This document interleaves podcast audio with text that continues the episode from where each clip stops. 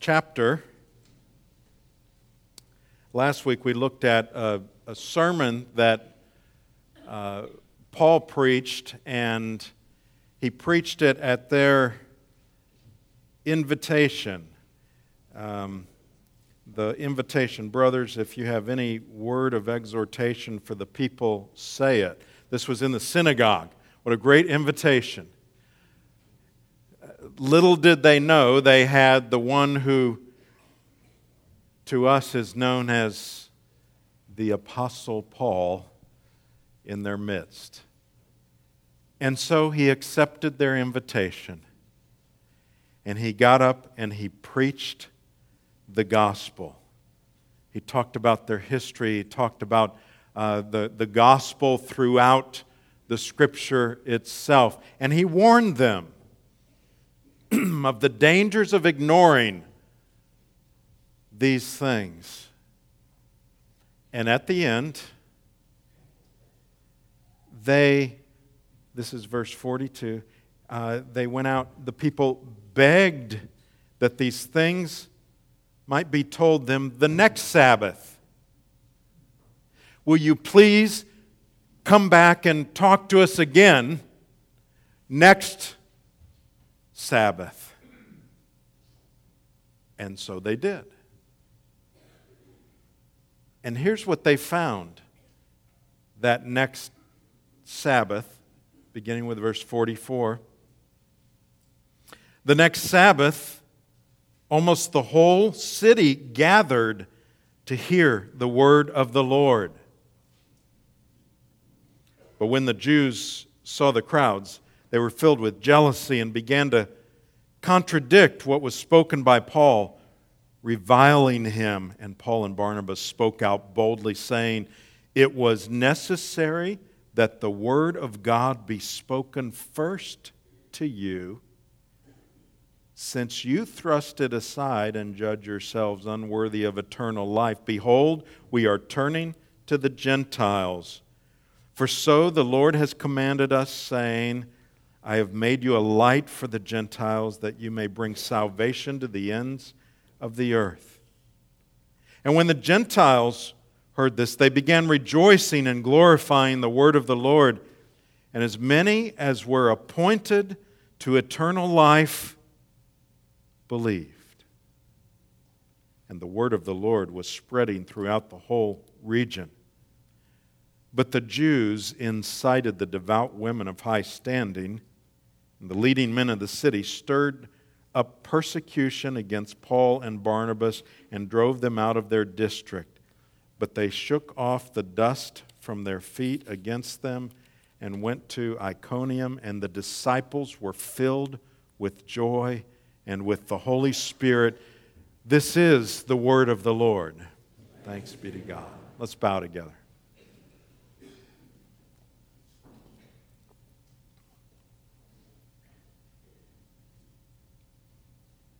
A hunger for your word.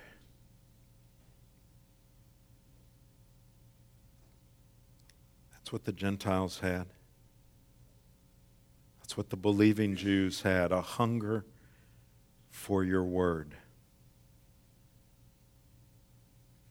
Will you make us hungry for that as well today? And then feed us. By your Spirit, we pray in Jesus' name. Amen. John Wycliffe died in 1384. Maybe you've heard of uh, the mission organization, the Wycliffe Bible Translators,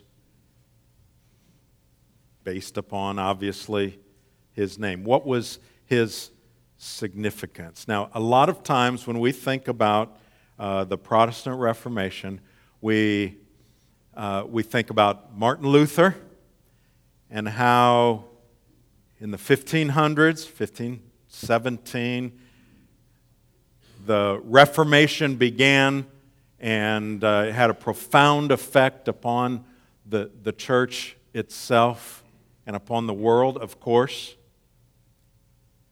What we sometimes forget is it didn't begin on 15, 1517 or in the 1500s.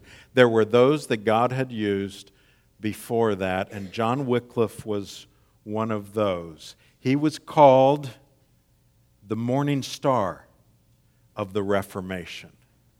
You know, the morning star, the one that, that comes up and begins the day.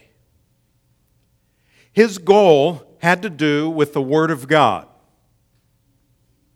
His view was that it should not just be the, the priests up front that have the Word of God or that read the Word of God or anybody that's, that's up front in a, in a church or just a select few. His view was that everyone should have the Word of God and that God would want it that way. And so he wanted to translate into the language of the day now, this upset some people in power in the church. That's why it was the, really the beginning of the Reformation. It upset them a great deal. He uh, certainly was out of favor with them, he was despised. Some of them were afraid of what might happen if the common people, that's you, by the way, if the common people started reading the Bible. What kinds of problems could this cause? He died of a, a, stroke in 1384, but he was so despised that 44 years later, on order of the Pope in that day, they dug him up and burned his bones as a heretic. Now, don't feel that bad for John Wycliffe. If you're going to be burned up 44 years after you die, is actually a better way rather than before you die. So, although that's a drastic thing, it was, it was okay for John. Today, we're going to look at uh, what this says about the Word of God. And, and the big focus here, remember, we're talking about the church that is empowered by the Spirit, that is growing, that's spreading. And what was the key?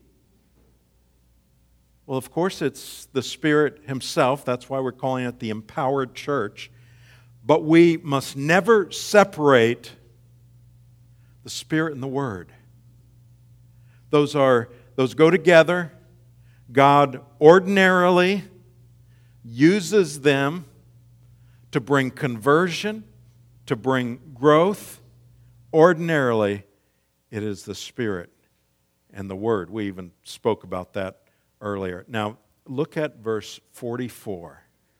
This is one of those amazing uh, phrases, I think.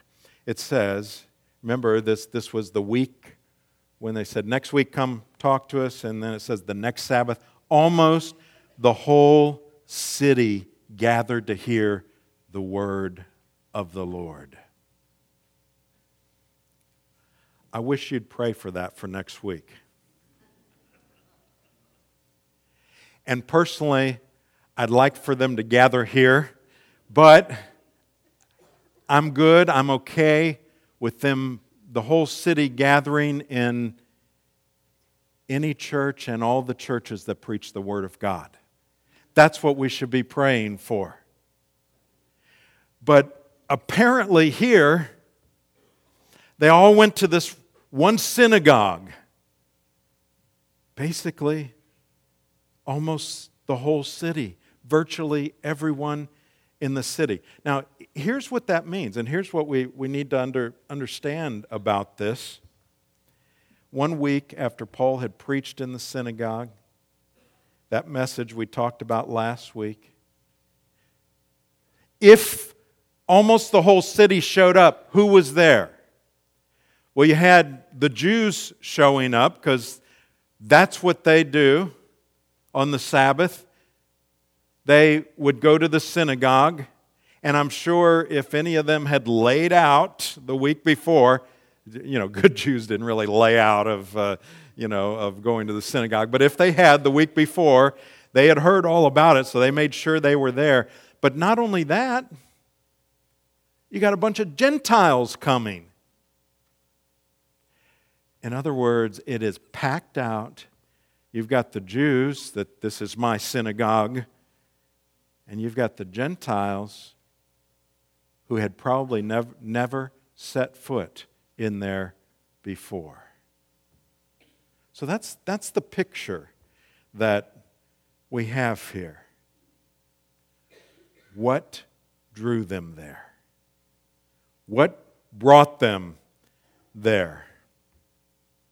Look at the first part of verse 46. And Paul and Barnabas spoke out boldly, saying, It was necessary that the word of God be spoken first to you. What brought them there was the word of God. Verse 48 When the Gentiles heard this, they began rejoicing and glorifying the word of the Lord. Now, here's what's amazing about this, and I think it should be striking. Uh, certainly in, in our day, it was then as well. They weren't drawn by gimmicks. They were not drawn by creativity. They were not uh, drawn by media. They weren't drawn by the children or youth's program. They weren't drawn by Sunday school. They were drawn by the flat out preaching of the Word of God. That's what, that's what caused almost the whole city to be there.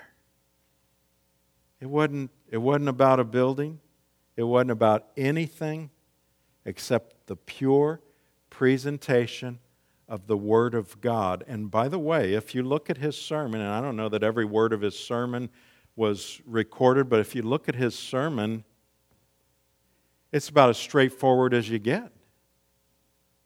I mean, he wasn't into illustrations. he didn't, you know, application was pointed, it was at them, it was in their face. And they were saying, please, talk to us again about this next week. James Montgomery Boice was a pastor in Philadelphia uh, for a number of years. And he wrote this a number of years ago. Um, he's with the Lord now. He never saw the kinds of things that are going on in, in churches today in terms of uh, multiple campuses and live feeds and uh, you know that, that type of a thing here's what he said a good while back much preaching in our day is directed to what we call felt needs he quoted and the need for entertainment. It is designed to stimulate interest in using the world's methods and devices. It succeeds, at least in the world's way. It draws crowds. Paul and Barnabas did not use any of these devices. I'm aware that there are times when the gospel seems to fall on deaf ears. Sometimes it's possible to do the right thing and not see visible results. There have been people who have preached the Word of God faithfully for long periods of time. And so far as we can tell, there's been minimal response. Yet that's no excuse for abandoning one's true commission. The commission is to take the Word of God into all the world. Yeah, here's the thing. I mean, think about some of those on, on the mission fields that we're, we're supporting. They have faithful ministries. They're preaching the word week after week. Sometimes they just don't see results. Boice is saying this look, it's not about the results that determines whether, whether you're doing the right thing Sometimes you'll do the right thing and you won't see the outward results. And the implication is sometimes you can do that which isn't the right thing and you can get big old crowds. So don't we can't judge it by that. That's the that's the world's way of, of determining are we doing the right thing. And Boice said, no, it it shouldn't be. And he said, look, don't make it about felt needs. And what he means by that is um, everything I think I need, tell me about it and I'll come hear you. He said, Our calling is this to put forth the Word of God and to do that faithfully. He doesn't call us to make God's Word alive. God's Word is alive. He calls us to put it out there. It's His Spirit that enlivens. It's not what we do with the Word of God. Now, look at the different reactions we see here. There's a vast contrast between what I'm going to call the unregenerate and the regenerate toward the Word of God. Let me explain what I mean by unregenerate and re- regenerate. The regenerate are those who have been given a new heart by God. They've been regenerated. That's the theological term. The unregenerate are those that just have a heart of flesh. It's a stone cold heart when it comes to the things of God. And, and that's, what, that's what we see here. Look at uh, um, Ephesians 2. Well, you don't need to look at Ephesians 2 1, but that's where it talks about those who are spiritually dead. That's the unregenerate. And in this passage, verse uh, 45, says this But when the Jews saw the crowds, they were filled with jealousy and began to contradict what was spoken by Paul, reviling him. See, that's the unregenerate heart. They didn't like what was going on. They said, hey, this is, this is my synagogue. what are all you people doing here? And they were jealous. And so they thought, well, we'll fix this. We'll just contradict what he's talking about. That's the rebellion of the unregenerate, reviling him. They didn't receive the word of God, but they further opposed it. Now, by contrast, look at someone who's been given a new heart. Verse 48.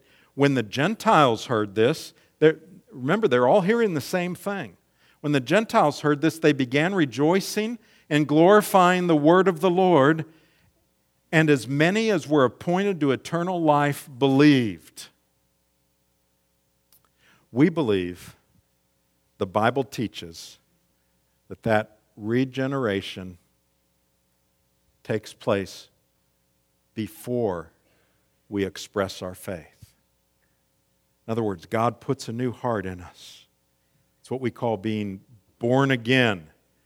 And then we respond in faith. Now, look at this phrase.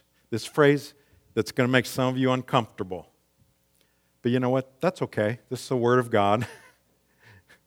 it says this As many as were appointed to eternal life believed. As many as were appointed to eternal life believed. You know what? That almost makes it sound like it wasn't just how good Paul was preaching at the moment, doesn't it? That wasn't what it was about. It wasn't about how how winsome his preaching was. They were all hearing the same thing, but there were absolutely different responses. As many as were appointed to eternal life believed. Now, what that does, that phrase, it plunges us right smack into a mystery.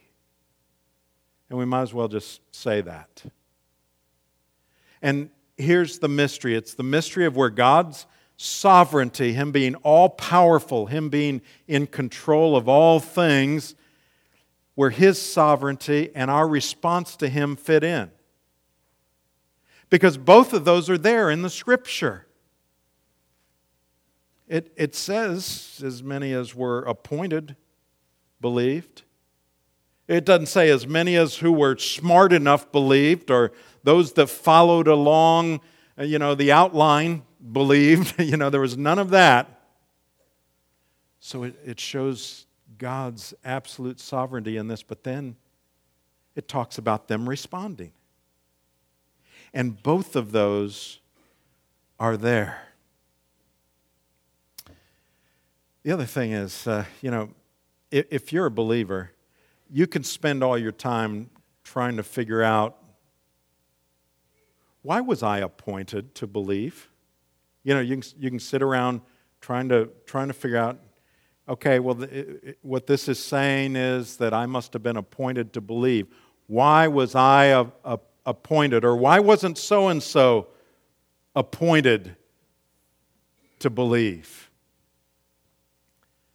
You can do that. Or you can say, you know what, I'm not sure I'm going to figure this one out but I'm sure glad I was appointed to believe. Thank God. Thank you, Lord. I worship you, Lord.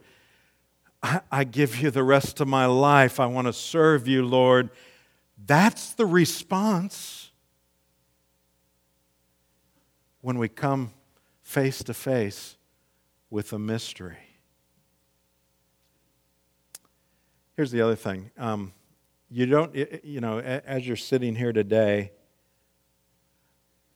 don't bother trying to figure out whether or not you're appointed to believe. You know, in other words, you're saying, you know what, I would really like to believe, but I don't know if I'm appointed. I don't know whether I, whoa, what if I believe, but I wasn't appointed to believe? I wonder if God would get mad at that, you know? Don't worry about that. If you want to believe, if you believe, you're appointed to believe. And then you can look back and say, oh, okay, I get it. He gave me a new heart. And then I believed. So don't worry about that part of it. He was wise in not letting us know who are appointed. That's his realm. That's his prerogative. He is the potter, we're the clay. We are made to glorify him. Now look again at the contrast with the unregenerate. Verse 50 But the Jews incited the devout women of high standing and the leading men of the city, stirred up persecution against Paul and Barnabas, and drove them out of their district. Um, and by the way, opposition didn't end here, it increased where, where the Word of God is faithfully being presented. There will be opposition. When you get closer to the target in, you know, in, in the plane, there will be more flak. That's what's going on here. And so, if ever, if ever we face opposition or you face it at work or in school, you're in good company. Because there will be opposition to the truth. Now, look at the disciples' response. This was after the persecution arose. They were driven out of the area. Verse 51 But they shook off the dust from their feet against them and went to Iconium. And the disciples were filled with joy and the Holy Spirit. Here's what's going on they were doing what they were called to do, they understood that. Somehow they had grasped it. I am convinced that they understood verse 48 as many as were appointed to eternal life believed. Because if they didn't understand that, if they thought it was all about how good their presentation was, I think when they had left the city, when they were kicked out of the city, they would have, they would have had their heads down. They would have trudged out of there grieving that they had not done a good enough job. They would have been upset. They would have said, We blew it. And now those people will be condemned. Instead, it says they had joy the only way they could have joy, it wasn't because people didn't believe, but they had joy because they had been given the privilege to share the truth of the Word of God. They had sought to do it faithfully, and God had worked in the hearts of those who were appointed to eternal life. They had been used as instruments of God. It says they're filled with joy in the Holy Spirit. By the way, I am convinced those two go together. In our mission statement, the mission of St. Andrews is to help people joyfully, that's the umbrella statement, joyfully know Jesus Christ, love Him more, and serve Him better. I am convinced where the Holy Spirit dwells, there will be joy there will be joy. I'm not talking about Snoopy kind of joy where everybody's hopping around pretending like everything's fine. There'll be those times, there will be laughter, but sometimes it's that deep, abiding joy. Like, like Paul in Philippians, who was in prison, and yet he had joy because he was right where God wanted him to be and no matter what was going on on the outside, he was right with Christ. And he was okay with that.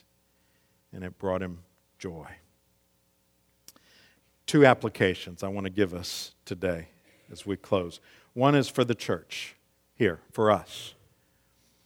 The, the big application. We must continue to understand that the best strategy to build the church is faithful teaching and preaching of the Word of God. That's what this church has always been based on. That's where this church began. We are committed to this. And we must not be lured into lesser strategies. So, how are we going to do it? Sunday school classes for all ages that teach the Word of God, that teach the holy book front to back, back to front, in the middle, and going both ways, teaches the big picture, hones in on individual verses and words, and saturates us with the Word of God. Our worship is steeped in the Word, not just the preaching. That should be obvious as we go through books of the Bible. But all of our worship, as it's put together, is steeped in the Word of God so that we, we should have that hunger, but so that we're being filled and taught and encouraged. Our Wednesday night ministries in the Word of God. As we evaluate what we are doing and what we plan for the next year, I want you to be confident that every decision will keep the Word of God as central and foundational. That's who we are. And then for each of us, here's the, here's the second level of application. That's for the church as a whole, but, but for each of us as individuals, we must not take the Bible for granted. I want to read to you what I found as a stunning quote. This is from a, um, an evangelist from India. He said this while sitting by the bank of a river one day, I picked up a large round stone out of the water and I broke it open. It was completely dry, in spite of the fact that it had been immersed in the water for centuries. Broke it open, it's dry inside. He went on to say, There are many in the Western world that have been surrounded by Christianity, who've been immersed in the waters of its benefits, and yet that gospel has not penetrated their hearts. They do not love it because their hearts have become hardened by the materialism and intellectualism. May that never be you. that because we have it, because it's, we have such easy access, that we take it for granted. There's a Gallup poll that said 65%, and this is of all kinds of people, believe the holy book, the Bible, answers all or most of the basic questions of life. Now, I suspect that if I took a poll in here this morning, I'm not going to do that, but if I took a poll and I said, I want you to tell me whether you believe that the Bible answers all or most of all the most important questions in life, I think it'd be way higher than 65%. It may be 90%, maybe 95% of the people that would say, Yes, I believe the Bible answers all or most of the basic questions of life. Here's the question, though. Rather than a poll, because that's easy, what if someone observed us as individuals? What if they followed you around somehow and they watched your actions? They looked at what you read, when you read it. They looked at the Bibles you have on your shelf and how much dust might be on some of them. They looked at what you do outside of this place. In other words, not just when you're at Sunday school, not just when you're at church. Would they say, those people, that person believes that that holy book answers the most important questions. Would they be able to say that? I pray. I pray that they would. I fear that for some, they wouldn't be able to say that by watching us. Here's one final thing. So we, we bring it back to the, the purpose of the book. C.S. Lewis said this It is Christ Himself, not the Bible, who is the true Word of God. The Bible, read in the right spirit and with the guidance of good teachers, will bring us to Him. You see, that's the point. We, we aren't here to become bibliolaters, you know, to lift up the Word of God and and worship the Word of God,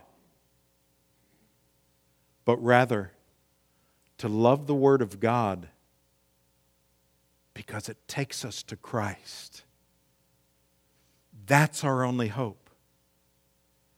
May we read it and digest it so that we might be brought closer to Christ. Let's bow together.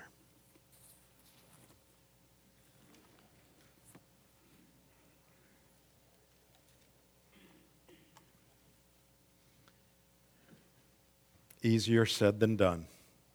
It always is. But Lord, you can change us. You can change our wants. Will you cause us to want to know Christ better and to know that the very best way to do that is to look in your revealed word in the holy book, we pray in Jesus' name. Amen.